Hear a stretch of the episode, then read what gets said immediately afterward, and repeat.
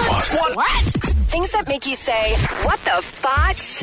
Unpowered 96.5. A youth football coach from Rhode Island was recently fired after he placed an 18 year old into a game against 13 and 14 year old children. The 18 year old suited up at halftime because, well, they were losing. he played several downs in the second half before uh, they figured out that he was 18, and then they said, hey, you're out, and so is the coach. Oh my gosh.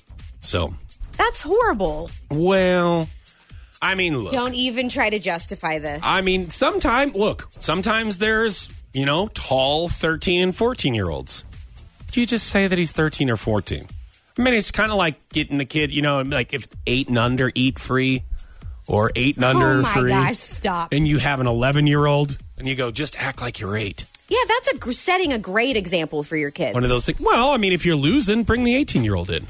Fotch, stop. Well, well, the win. Look at, hey, this coach is figuring out a way to win. No, this coach needs to teach those kids that sometimes you lose. You Hey. don't always win. all you got to little league L- little league world series have you ever watched that stuff all you No. got to do is tell them that you don't have a birth certificate do you know what i mean the kid's 17 or 18 Yeah. playing against a bunch of 12 year olds who go well lost his birth certificate doesn't, He have has a his birth beard. he doesn't have a birth certificate i'm pretty sure he's 12 though Yes. What the fotch? Unpowered 96.5.